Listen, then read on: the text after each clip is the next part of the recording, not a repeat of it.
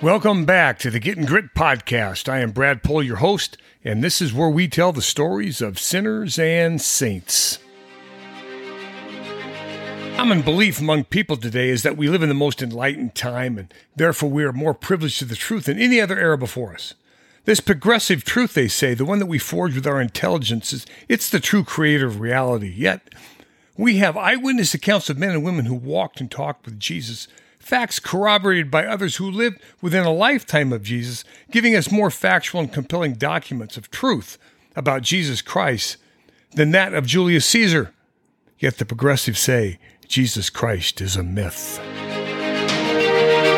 When the priests who carried the ark dipped their feet into the river Jordan, the waters of the Jordan miraculously parted, and the Israelites passed through the riverbed on dry ground, no less. A man comes to the crossroads and he must choose a path either by going to the right or to the left, staying on track or turning back. The choice he makes is about which path he thinks God is on. It is a choice to pursue him or to run away. On April 6, 1967, 20 year old Doug Hegdahl from Clark, South Dakota was knocked overboard by the blast from a 5 inch gun on the USS Canberra in the Gulf of Tonkin, three miles off the coast of North Vietnam. He swam until he was picked up several hours later by Cambodian fishermen, and then Hegdahl was handed over to the Vietnamese who beat him repeatedly before moving him to the infamous Hanoi Hilton. Hegdahl had come to a crossroad, so he made a choice that he would be much better off if he pretended to be of low intelligence. Hegdahl was physically maltreated for only a few days before he was able to convince his captors that he was of little value for their propaganda campaign. His demeanor and youthful appearance aided in his ability to convince them that he was really no threat to them. When asked to write statements against the United States, he agreed, but pretended to be unable to read or write, which, given his ruse, was believable to his captors. Later, he came to be known to the Vietnamese as the incredibly stupid one, and he was given nearly free rein of the camp. And during his prison stay, Hegdahl disabled five trucks by putting dirt in their fuel tanks. With the help of a fellow prisoner, Hegdahl memorized names, capture dates, methods of capture, personal information of 256 other prisoners, to the tune of the nursery rhyme, Old MacDonald Had a Farm, E I E I O. Well, Hegdahl convinced his captors that he needed new glasses, and then he memorized the route from the prison to the city of Hanoi, where he was taken to be fitted and thinking of Hegdahl as the incredibly stupid one and of no threat, he was released on August 5th of 69 as a propaganda move by the North Vietnamese.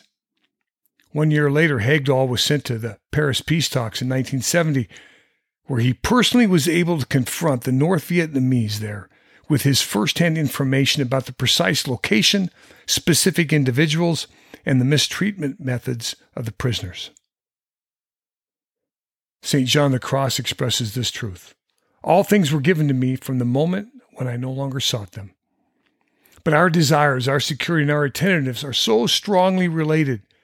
We forget the ancients like Isaiah, who reminded us that God will never forget us, and Elijah, who lets us know that God comes to speak to us gently and not brashly. When Paul said we need to work out our salvation with fear and trembling, he was forewarning us that the Suffering through trials lay ahead when we choose the path to pursue God. The crossroads in this life where a man is given the opportunity to believe in God or to believe in things simply as they appear to be. Well, we can rely on the surpassing hope described in Romans. Even when God's plan can no longer be tracked, the, the clues have ended, the, the capacity to understand it all is beyond us. Do I keep going? Do I turn to my right, turn to my left? Or do I turn back? It is life changing to accept the fact that some mystical, incomprehensible, and seemingly baffling outcome will be grasped by us better, as it were, after the fact, and trust that God will never give up on us. Remember, in every child that is born, there comes a disclaimer that God is not yet discouraged with mankind. We hear it in their coo, we see it in their eyes. Father Jacques Philippe writes As long as a person who must jump with a parachute does not jump out into the void, he cannot feel that the cords of the parachute will support him because the parachute has not yet had a chance to open. we must leave God with a necessary space to express himself. The audacity of this spirit of faith means a man must be willing to jump headlong into the void. Can we freely abandon ourselves in the confidence of God to provide? When what God demands of us seems to go beyond our natural human possibilities? Paul writes, if there is any encouragement in Christ, any solace in love, any participation in the Spirit, any compassion and mercy, complete my joy by being of the same mind, with the same love, united in heart, thinking one thing. So, when I reach that crossroads and I must choose a path, and the path is asking me to leap headlong into what is seemingly beyond things humanly possible, remember, the incredibly stupid one saved 256 men using a nursery rhyme. When I come to the crossroads, I need simple and clear. I want to act, not debate, be in pursuit of one thing. I am taking the path to pursue Jesus with reckless abandon. E I E I O. A man could do well to identify his peace of mind with words like, The Lord is my shepherd, there is nothing I lack. He restores my soul, He guides me along right paths, I will fear no evil.